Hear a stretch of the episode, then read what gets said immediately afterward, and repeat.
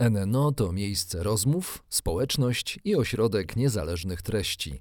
Do rozmów, dyskusji i debat prowadzonych w NNO zapraszamy przedstawicielki i przedstawicieli szeroko rozumianej nauki. Filozofów, etyków, psychologów, socjologów, działaczki i działaczy praw człowieka, ekologów oraz liderki liderów biznesu. NNO po stronie odpowiedzialności.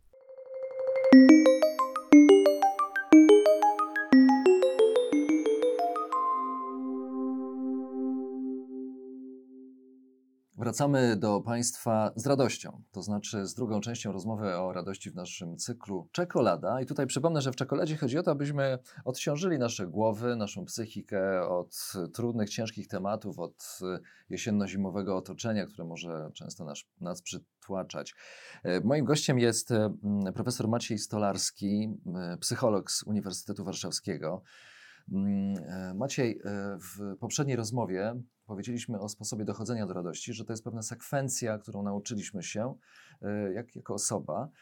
Nauczyliśmy się ją tworzyć po to, żeby wprowadzić się w doskonały nastrój. Nasz organizm mówi nam o tym, że po, powtórz tę sekwencję po to, żeby powtórzyć mm, raz, drugi raz, trzeci raz.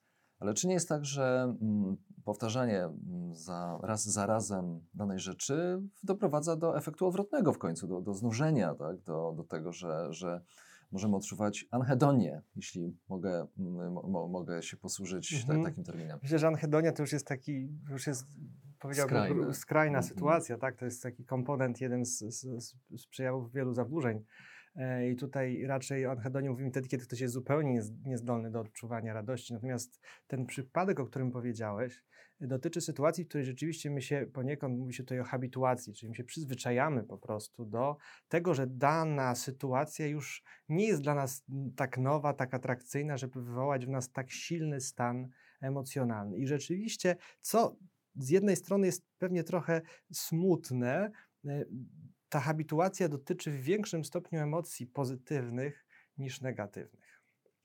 E, w sensie my się przyzwyczajamy do tego, co dla nas dobre, i to już przestaje nas tak bardzo cieszyć, a do tych negatywnych, szczególnie silnie negatywnych wydarzeń, nie jesteśmy się w stanie przyzwyczaić.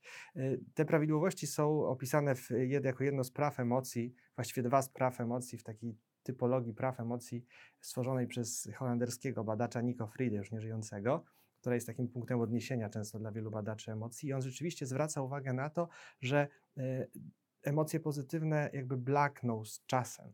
Tak? On, on o tym nawet pisze wprost takiego określenia używa. E, I, ale ma to znaczenie adaptacyjne. W sensie to jest adaptacyjne, bo gdybyśmy, gdyby nas nieustannie cieszyło to samo, to nie szlibyśmy dalej, nie chcielibyśmy więcej. A jakby ewolucyjnie tak. te jednostki, które, które zadowalały się tym, co jest, jakby przegrywały z tymi, które chciały więcej. I dlatego my jesteśmy potomkami, mamy to szczęście, że jesteśmy potomkami tych, którzy chcieli więcej. Którzy chcieli więcej, żeby być szczęśliwymi, żeby odczuwać radość. I stąd ta asymetria. Nie? A czy nie jest tak, że, e, że cywilizacyjnie doszliśmy do tego, że e, właściwie mm, e, odczuwamy radość tylko w momencie spróbowania rzeczy po raz pierwszy, a już za drugim razem to, to, to bleknie, blaknie tak szybko, że, że nie jesteśmy w stanie nawet w połowie odtworzyć y, tego stanu, który jest stanem dziewiczym właśnie przy pierwszym zetknięciu się z czymś. Nie wiem, weźmy zakupy, weźmy doświadczenie jakichś sportów ekstremalnych uprawianych w sposób amatorski. Y, każdych, y, chodzi mi o każde mm, przeżycie, które wydaje się, że na początku będzie, znaczy na pewno na początku sprawia nam radość, ale bardzo szybko właśnie staje się zasymilowane. Mhm. E, tutaj dotknąłeś bardzo ciekawej, takie, ciekawego zagadnienia tego, że rzeczywiście e, to, to, o czym mówisz, to najszybciej e, blednący element radości, to jest ten element wysokiej aktywacji. Jak mówiłem, to jest poczucie przyjemności i poczucie tego pobudzenia wysokiego. Tak, to są te dwie komponenty radości. I rzeczywiście aktywacja pojawiająca się w reakcji na bodziec dość szybko, jakby przy powtórzeniu tego bodźca, ona rzeczywiście dość szybko tam zanika, znaczy staje się coraz mniejsza. Ona jest, w sensie to nie jest tak, że, że, że aktywacja y, zniknie, bo wtedy nie byłoby radości, w sensie była tylko przyjemność, tak, ewentualnie jakaś taki, czy spokój, doświadczenie spokoju. E, natomiast ten element pozytywnego doświadczenia jest. I to jest w ogóle też jedna z takich bardzo e, fascynujących dla mnie jako badacza emocji zjawisk, że mamy tutaj do czynienia z dużymi różnicami między kulturami. I kiedy zapytamy Azjatów, jakie, jaki stan na tym kole emocji, gdzie mamy tą aktywację i przyjemność, jest najbardziej pożądany, i porównamy to z przedstawicielami kultur zachodnich, akurat te badania, to badanie, o którym mówię, było prowadzone na Amerykanach, no to to, co jest wspólne, to jest, tak, że to, to jest to, że wszyscy chcą, żeby to było dość daleko wysunięte na tej osi przyjemności. Ale Azjaci mówią, stan optymalny dla mnie, taki, do którego dążę, to jest stan wysokiej przyjemności i niskiej aktywacji, czyli taki spokój, harmonia wewnętrzna. Osoby, przedstawiciele kultur Zachodu ten stan, do którego dążą, to jest wysoka aktywacja i pozytywność. Tak? Czyli i to, i to walencja wysoka. Czyli mamy doświadczenie, które dużo szybciej blednie. I te nasze źródła radości, jakby te, które są dla nas ważne i nam dają największą satysfakcję, y, no niestety jakby trochę jesteśmy w gorszej sytuacji, ponieważ, y, ponieważ y, rzeczywiście ten komponent aktywacji szybciej wygasa. U nich on, to, to doświadczenie trwa dłużej, w sensie kiedy powtarzają, to ta harmonia wraca. I być może tutaj jedno z takich sposobów, jeden ze sposobów, w których mówimy, y, o których mówimy o wzbudzaniu pozytywnych emocji, którym jest na przykład medytacja, no to może dlatego u nich jakby tak bardzo to rozkwitło, tak? ponieważ, ponieważ dla nich to był ten stan wystarczający, a u nas cały czas szukano tego, tej ekscytacji, która gdzieś w radości jest obecna. Czy to by oznaczało, że osoby, które ćwiczą medytację w zachodniej kulturze, w takim otoczeniu społecznym i, i, paradygmatu właśnie szybkiego, gwałtownego pobudzania się do, do wysokich rejestrów, że ta praktyka, y, no, no, nie, nie, powiem, że nie ma sensu, ale będzie o wiele trudniejsza w, w, w efekcie? Może być trudniejsza, bo nie jesteśmy do tego przyzwyczajeni. Może być, y, wydaje mi się, że to też wymaga pewnego przedefiniowania, trochę można by powiedzieć o przewartościowaniu tego, co jest o nas ważne, żeby odkryć y, na przykład to, to, to szczęście, to, które może płynąć z medytacji na przykład, czy, czy z form zbliżonych. Tak? Tutaj mówimy też na przykład o doświadczeniach modlitewnych, może bliższych w naszej kulturze tak często to, e, to są doświadczenia, które wymagają jakby trochę jakby stwierdzenia, że wcale nie potrzebuje tak bardzo tej wysokiej aktywacji. No bo dlaczego ona była ważna? Prawdopodobnie z jakichś powodów e, w naszych kulturach aktywacja wiązała się z, by, była istotna, czyli ta pobudzająca rola radości, może motywująca, może sprawiająca, że właśnie wyprzedzaliśmy innych. Większa rywalizacja, tak my jesteśmy, Zachód jest bardziej indywidualistyczny, E, wschód jest bardziej kolektywistyczny, przynajmniej tak było. Teraz te kultury się przenikają, mamy globalizację, więc to wcale już przestaje być takie proste. Może dlatego, że jest tak zimno, może być naszych, może dlatego, naszej, tak? W naszej części świata. W naszej części świata. E, to dążenie do tego, żeby właśnie wyprzedzić innych, żeby być bardziej, żeby być szybciej, żeby być lepiej, e, doprowadziło do tego, że ta aktywacja była potrzebna i ona była, stała się bardzo istotnym elementem radości.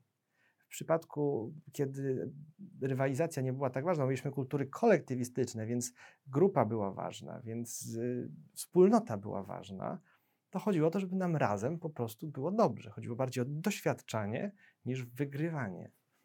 E, czyli bardziej proces niż cel. Myślę, że trochę staliśmy się niewolnikami tego dążenia do celu, a nie trudno nam docenić proces. Myślę, że to jest, to jest bardzo często w wielu terapiach czy metodach takich pracy nad sobą współcześnie, jakby one opierają się na próbie dowartościowania tego, żeby cieszyć się procesem. Żeby, żeby cieszyć się gonieniem króliczka, a nie tylko złapaniem króliczka. a niektórzy, czy niektóre, chcą dogonić e, króliczka łykając e, niebieską pigułkę. Co sądzisz na temat no, psychoaktywnych sposobów e, pobudzania się, e, pobudzania się do radości? Jakie to niesie konsekwencje? Mhm. Tutaj wracamy do tego, o czym mówiliśmy wcześniej, e, czyli wracamy do poziomu neuroprzekaźników. Tak? No generalnie, tak jak powiedziałem, tutaj, tutaj mamy do czynienia z tymi czterema podstawowymi źródłami. To jest pewne, pewne uproszczenie, ale generalnie chodzi o to, żeby podnieść poziom dopaminy, serotoniny, oksytocyny albo, albo endorfin. Y, te prawdopod- większość y, takich środków farmakologicznych, ona wpływa na te dwie pierwsze y, instancje, w sensie na serotoninę albo dopaminę.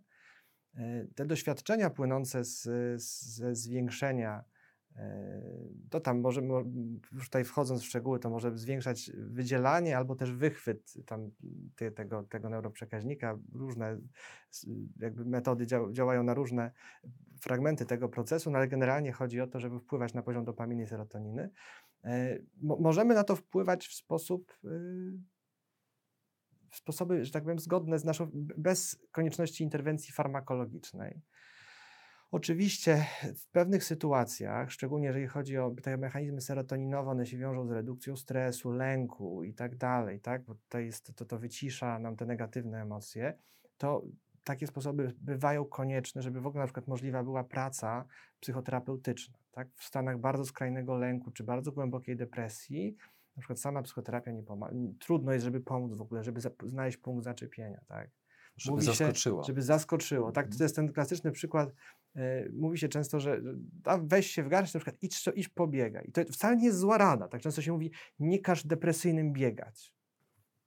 Bardzo, jeżeli on jest tylko w stanie to rewelacja, w sensie niech biega, bo to jest ogromna szansa. Są badania, które pokazują, że to super działa. Naprawdę, takie twarde badania naukowe y, pokazują, że aktywność fizyczna u osób depresyjnych... Co mówi y, zawodowy czy zawodowo, zawodowo zorientowany tak, biegacz, biegacz prawda? Tak, ale w ogóle aktywność fizyczna wszelaka działa rewelacyjnie i, i jako uzupełnienie terapii, jako uzupełnienie farmakoterapii i jako osobna metoda.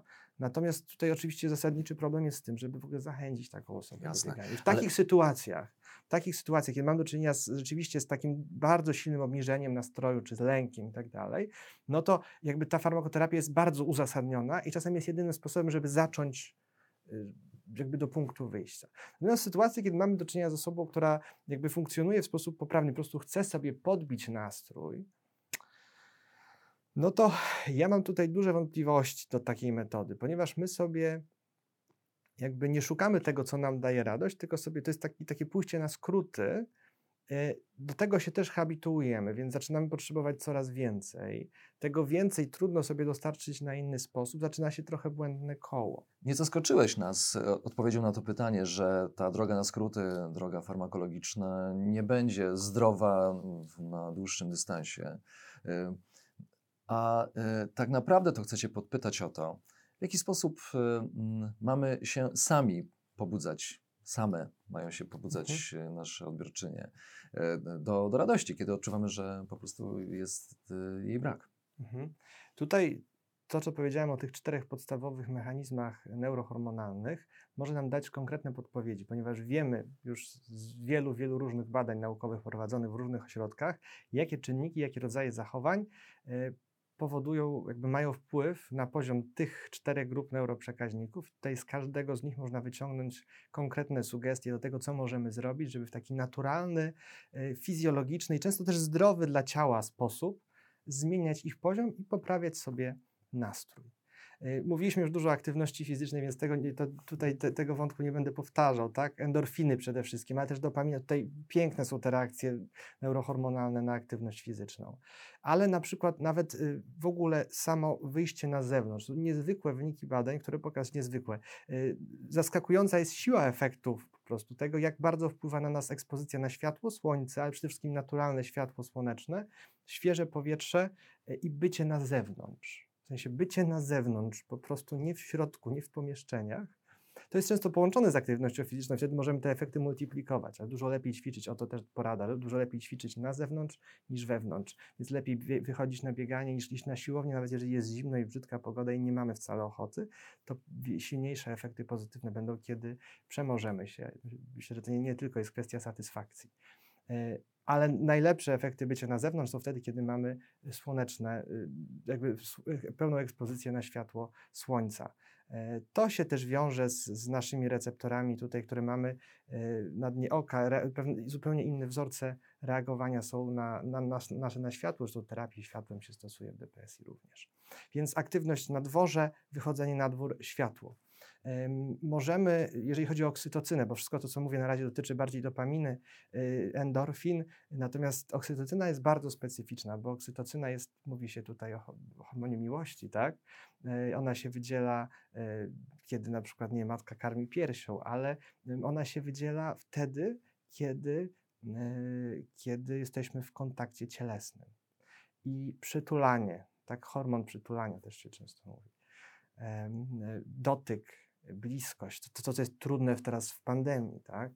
E, bo jest ograniczone. Myślę, że to jest też jeden ze źródeł, jedno ze źródeł tego, dlaczego mamy obniżony dobrostan, czy zwiększony negatywny afekt w pandemii, to jest to, że my się nie dotykamy, nie przytulamy. E, pewnie jeszcze bardziej odczuwają to przedstawiciele takich kultur, gdzie ten dotyk jest jeszcze bardziej naturalny, gdzieś bardziej południowych. Tak? I im trudniej to obostrzenia zachowywać, no bo to jest tak bardzo podstawowe doświadczenie. E, ale nawet dla nas ta bliskość fizyczna jest bardzo istotna. I kiedy tylko możemy, kiedy możemy tą częstotliwość zwiększyć, e, to zwiększajmy. Przytulajmy się, dotykajmy, głaszczmy dzieciaki, mhm. albo y, tak, y, jak mamy dzieci, e, uściskajmy się na powitanie z przyjacielem, bo to nam robi super. W sensie, I jemu, w sensie to jest obopól, obopólna korzyść. Może z wyjątkiem jakichś osób, które mają jakiś opór z, z różnych względów. To, to, to, to, to jest tylko i wyłącznie pozytywne doświadczenie. E, są też e, pewne y, pokarmy, które możemy spożywać. E, nie wiem, na przykład zielona herbata, ostatnio się dowiedziałem, tak przeczytałem takie badanie, które wskazuje na to, że, że zielona herbata powoduje pozytywne zmiany w poziomie neuroprzekaźników. Tak? Ja, A co powiesz o czekoladzie?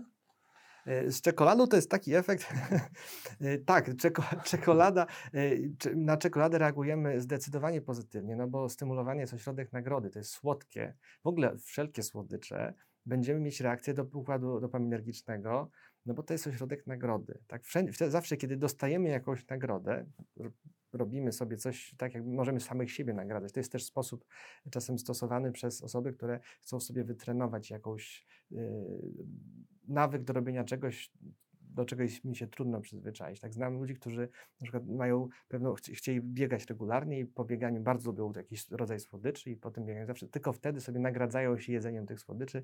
Wiedzą, że i tak bilans kaloryczny będzie ujemny po, po dłuższym wybieganiu, e, więc, więc nagradzają się w ten sposób, a jakby pobudzenie tego układu jest i jest to taki mechanizm trochę warunkowania samego siebie, e, ale to działa, tak? I, i więc czekolada jak najbardziej też będzie działała, tylko ten efekt jest dość krótki. W sensie to właśnie nawet jest taka bardziej radość niż szczęście. W sensie bardziej czekolada daje chwilę radości niż jakiś przedłużający się stan pozytywny.